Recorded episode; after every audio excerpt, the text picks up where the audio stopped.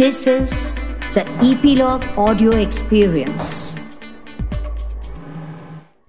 In this domain of potentiality, where this possibility waves reside outside of space and time, there is instant communication, which means that potentially all things in that domain can be one just simply by interacting together. Hi, everyone. Welcome to Where East Meets West. I'm your host, Sister Jenna, and you, uh, you have entered this portal of a beautiful collaboration between Epilogue and America Meditating Radio. As an individual that have been raised in the United States of America with a father who's Indian and a mother who's African, I've often felt that my life has been a bridge between the East and the West. This particular podcast is really meaningful to me because it's about my life unfolding and beginning to offer a narrative to humanity that East and West coming together can create a really beautiful world. My special guest on today's show is Dr. Amit Goswami, an old friend of ours. He is retired professor of physics from the University of Oregon and while researching the area of quantum physics, he discovered that when quantum physics is formulated within the metaphysics of qualified non dualism, as in Indian Vedanta, questions regarding meaning are immediately resolved. His work thus integrates science and spirituality. This work has culminated in his most recent book with the physician Valentina Onisor, Quantum spirituality. In 2009, though, he started a movement called quantum activism, which continues to gain ground even now. In 2018, together with his collaborators, he established Quantum Activism Vishwa Layam. It's an institution of transformative education in India based on quantum science and the primary consciousness. Dr. Goswami is the author of numerous books, most notably The Self Aware Universe, Physics of the Soul, and God is Not Dead. he was featured in the movie What the Bleep Do We Know and the documentaries Dalai Lama, Renaissance, and The Quantum Activist. It's my pleasure to welcome Amit Goswami to Where East Meets West. Welcome, Dr. Goswami. So glad that you could join us today. Thank you, Sister Jenna. I'm delighted to be with you once again. Mm, I am so happy to have you. One of the fascinating curiosities for me is when a scientist actually has a deep connection to spirituality, to God, and you've been in this particular realm of physics just about almost all your life. Could you tell us a little bit as to what was the attraction to physics for you when you were younger? Well, you know, it was kind of antithetical uh, compared to what I eventually ended up doing. Uh, I was born in a um, spiritual uh, Brahmin family in India. And my father was a spiritual man. Uh, he even was a sort of a guru to a few disciples. Um, so I got an early dose of uh, spirituality between age one and nine.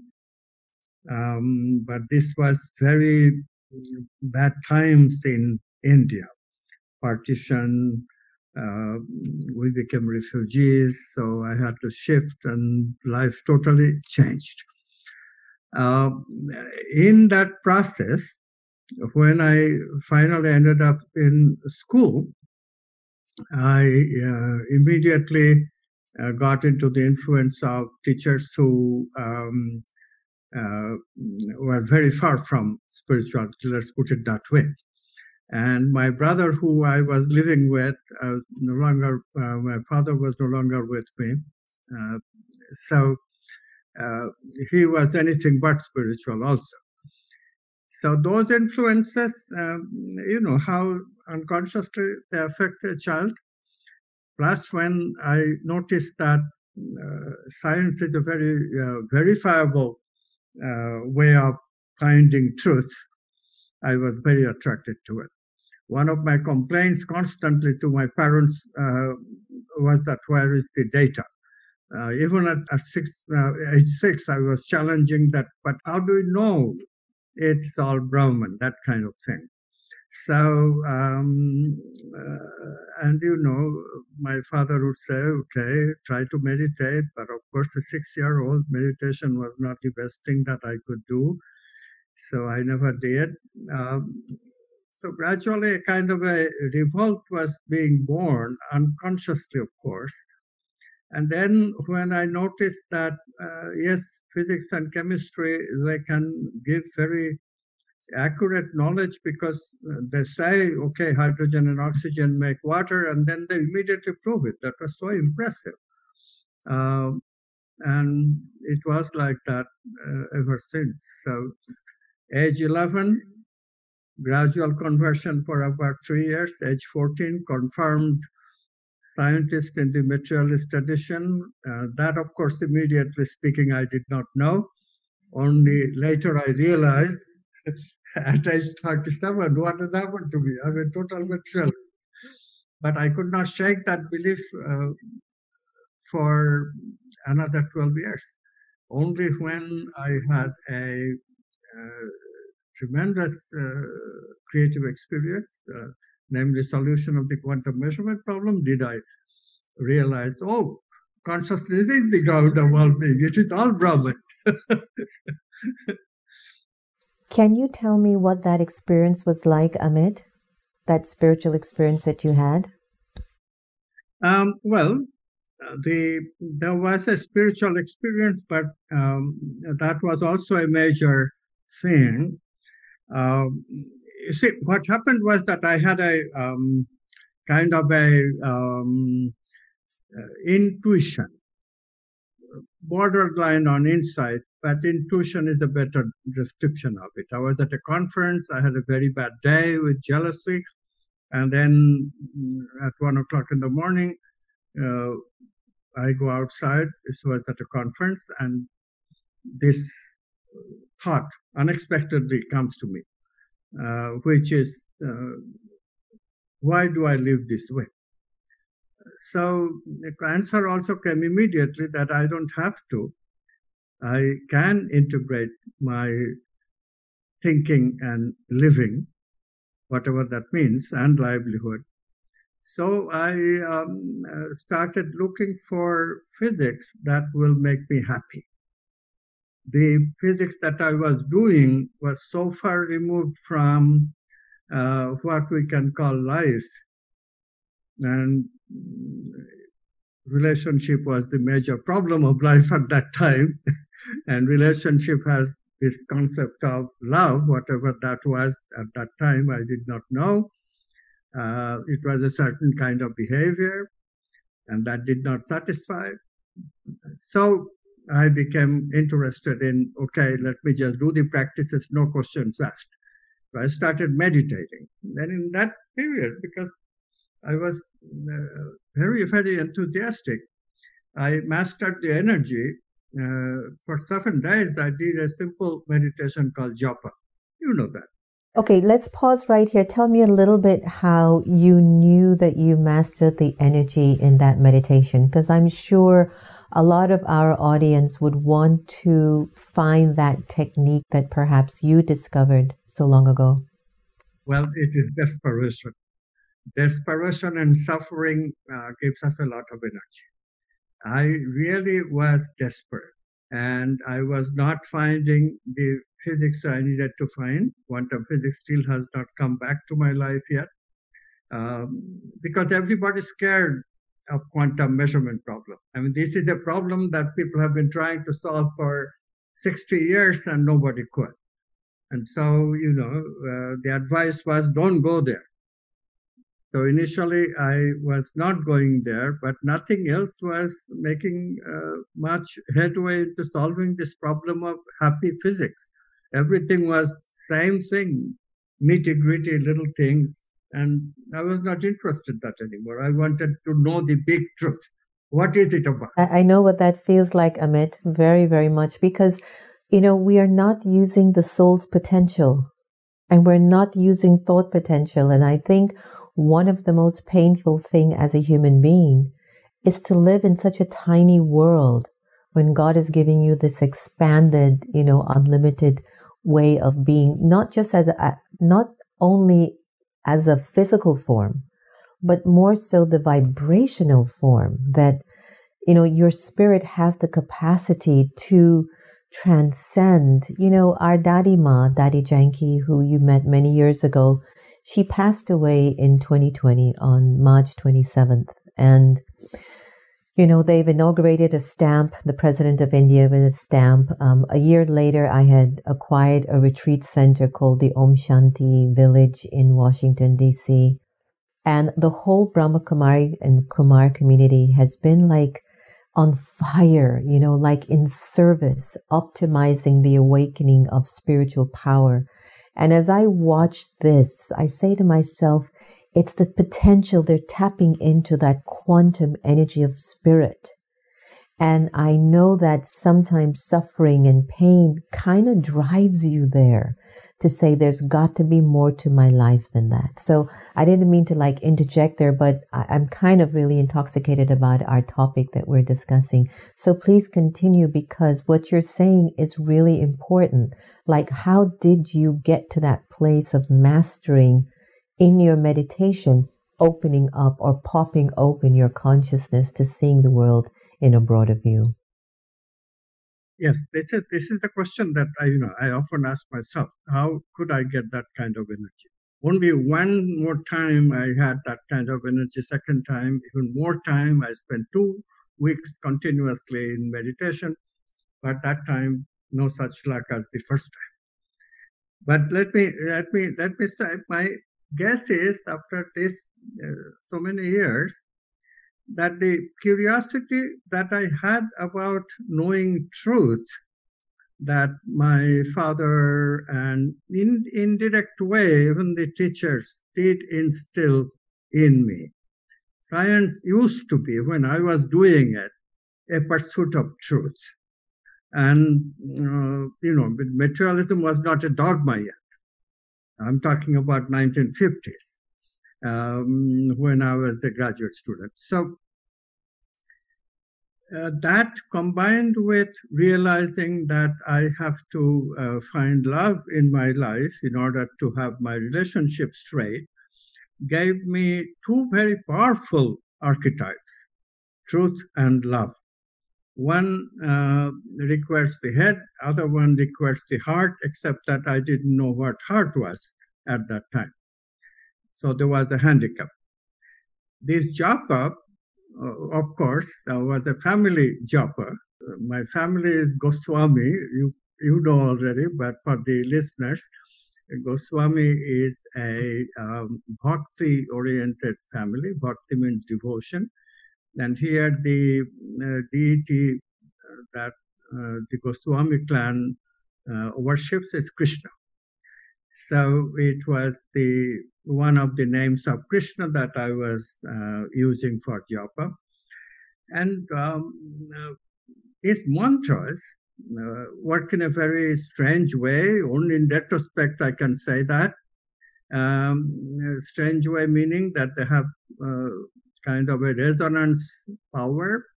Resonance is a frequency matching with the archetype. So whenever I said Krishna, it match the archetype of wholeness. All this is in retrospect. I did not do any of it at that time. But the experience was amazing. I did not know the mechanics of it. Later, uh, research showed how this actually worked in a cognitive way, because cognitive scientists have done similar things and it does work this way.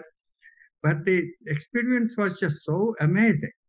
The what I heard in my early childhood that if you do this japa and you do it, you do it all waking hours that you can remember. But of course, you have to do your chores too. So what happens is that you keep it in suspension. And you do your chores, but with the intention that let the japa be internalized. And how do you know that it's internalized? While I was teaching, I was looking inside. Every time I looked inside, it was there. It's, it's amazing experience. This stage is called ajapa japa, japa without japa.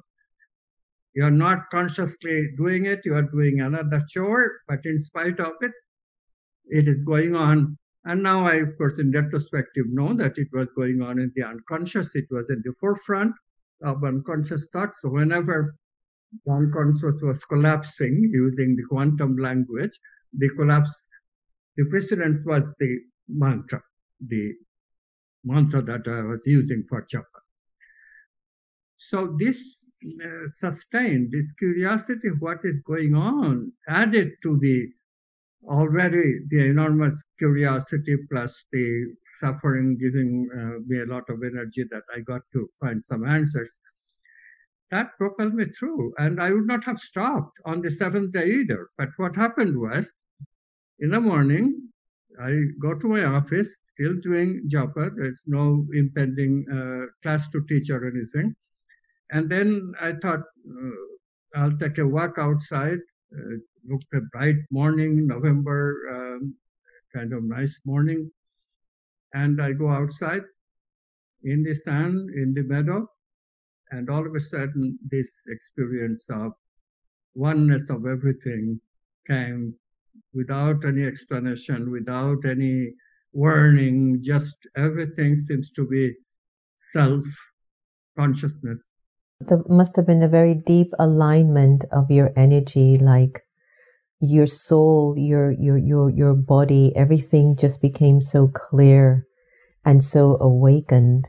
And I think that many of us have an opportunity to gain such an experience if we we start we really start being curious in the right way, in the in sense of what is life about? Who am I? Who is God?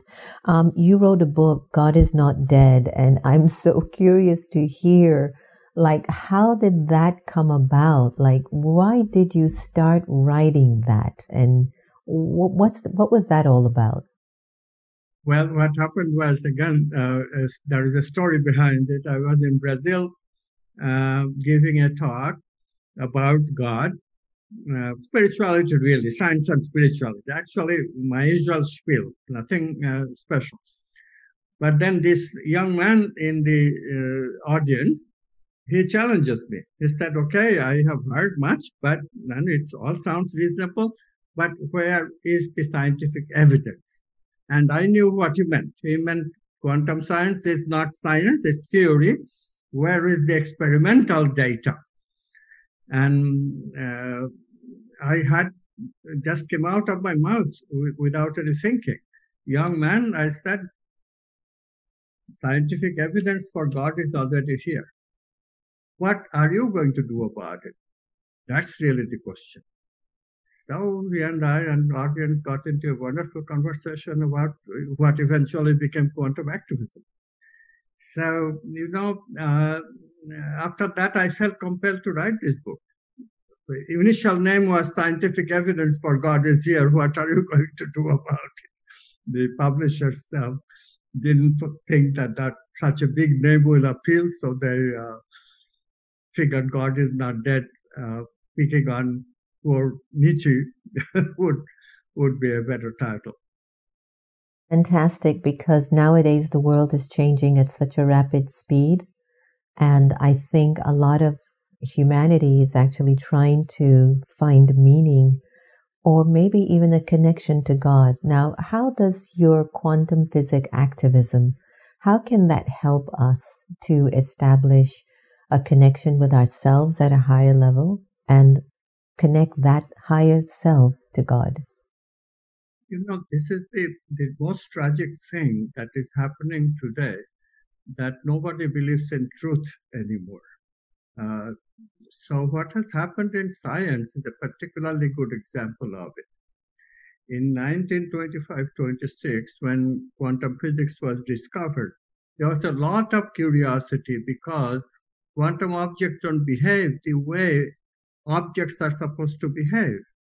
They were not determined objects. They were possibilities. How the possibilities become uh, actuality, uh, this became such a commanding problem to solve because material interactions cannot do it. That was mathematics of quantum physics itself demands that matter and material interaction, if that were the case with the universe, there would be no universe. No manifest universe. It would all be potentiality all the time. And in that situation, Einstein, Podolsky, and Rosen, no less than Einstein, a huge stature, right, proved that in this domain of potentiality, where this possibility waves reside outside of space and time, there is instant communication, which means that potentially all things in that domain can be one, just simply by interacting together. So that concept of oneness was already there in 1935. And then went through, okay, how to verify this? That is the big question, of course. Before verification, uh, one should not uh, trust even uh, quantum physics, which has been indirectly verified by many, many experiments. So we had to wait till 1982 when this idea itself, that yes, objects can communicate at a distance, but instantly, without signals, proving that there is another domain, there is oneness in that domain. The experiment was done successfully. 1982, repeated so much that even graduate laboratories students could do it. Even so, even so, today, this was 1982, this is almost 19, uh, 2022. Just imagine, 40 years later, still people don't get the message that there is another domain. This domain is oneness, and this oneness has to be consciousness because out of which comes our subject and object. Out of which comes our consciousness, got to be this domain, there is no other answer.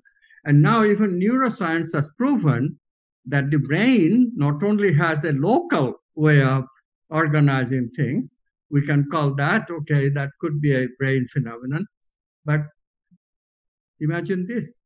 The brain also has a non-local way that it operates. We have verified that by looking at the brain of people who, like yourself, meditated for years and years and years. Not just, you know, I, I was lucky, seven days, classic. These people meditate like every day for five hours for 20, 30 years. And the brain actually changes to a permanent state of expansion, quantum state where the brain waves themselves show that the brain is synchronous all over the brain. This is unbelievable. There's even a book out on this data. And still, people um, would have questioning. I think because people are still grappling with experiencing who they really are, that they really are souls. And with the whole energy of the soul inhabiting itself in the brain, imagine how it's sending so many signals, right? And if we can just heighten our capacity of consciousness, uh, the world will be so much of a better place. You've got a book that um, you've got a book out that is how consciousness creates the material world, and you speak a lot about consciousness and how thoughts, man, you know, create manifestation and I know that a lot of people, especially from the movie The Secret and other, you know, formulas like Abraham Hicks of um, the law of attraction, a lot of focus their thoughts now on acquiring material possessions. One of my areas of looking at this is how do I acquire a good character? How do I acquire truth? How do I acquire peace and purity in my nature? Would you be able to speak to me on that in terms of how consciousness can really manifest things in our lives? Yes, this actually, um, since then, um, uh, since this self-aware universe, I have done much work on this very subject because this is one of the crucial subjects. So I became interested in creativity because obviously uh, it is uh, it is not as easy as the uh, movie secret uh, tries to tell us. I mean, it, it's nice to hear um, that uh, to be enthusiastic, yes, okay, the secret is we have to kind of learn to be, and that part, uh, this is part of the secret, indeed. I mean, that's what you teach or I teach uh, about meditation. You have to uh, slow down and learn to be. That's part of the secret, though rest of the secret was convinced it has to be uh, meditation, creativity, and all this.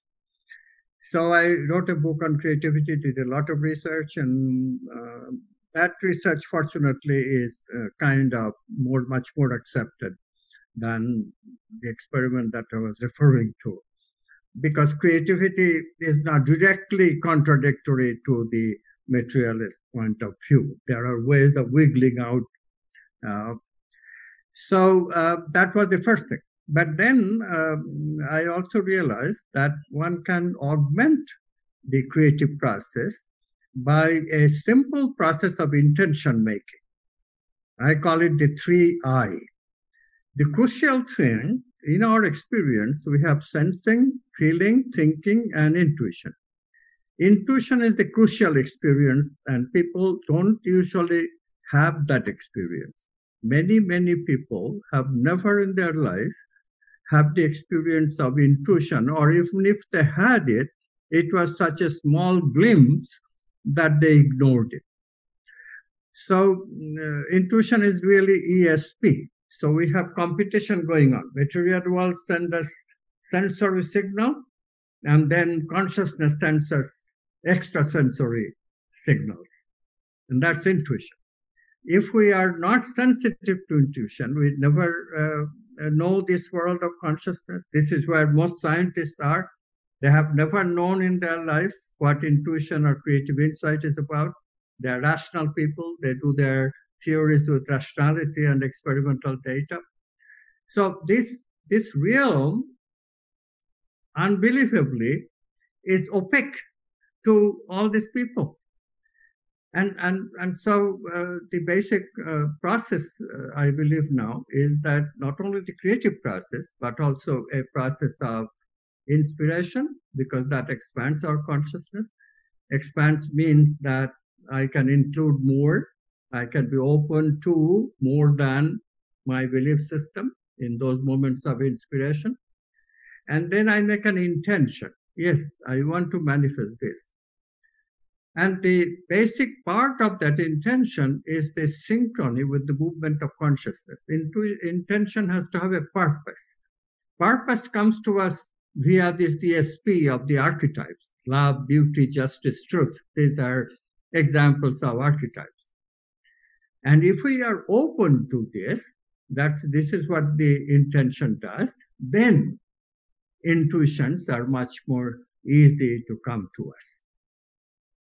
So um, the process that uh, I teach, and the, then the creative process. We have summed it up in all in seven eyes. You have to hear it: inspiration, intention, intuition, imagination, incubation, insight, and implementation. Seven I process will get you to science of manifestation. Perfect, because you've just highlighted so many aspects of what the soul's capability is. And if we can use the soul's energy, we can definitely create so much wonder if we're just open to it, you know. Well, look, I could talk to you on and on and on, but due to time restraints such as life, but I'm going to take you through what I call my spiritual rapid fire. So I'll give you an option of two words, and I just want you to choose one and share with us. Ready? All right. God or religion? God. A movie or a book? Um, okay. Book. Coffee or tea? Ah, coffee or tea. tea. Reading or writing? Um, writing. Dancing or swimming? Um, can I take both? Do you prefer silence or speaking? I prefer again um, uh, silence mostly when I am into trivia, then I prefer silence.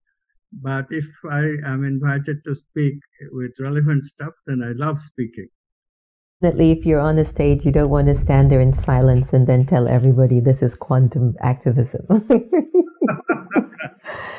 Dr. Amit Goswami, thank you so much for joining us on Where East Meets West. You've been a delight, and hopefully, we'll get you on again to tell us more about the, all the amazing things that you're doing and to educate us more on how we can use our spirituality for better good.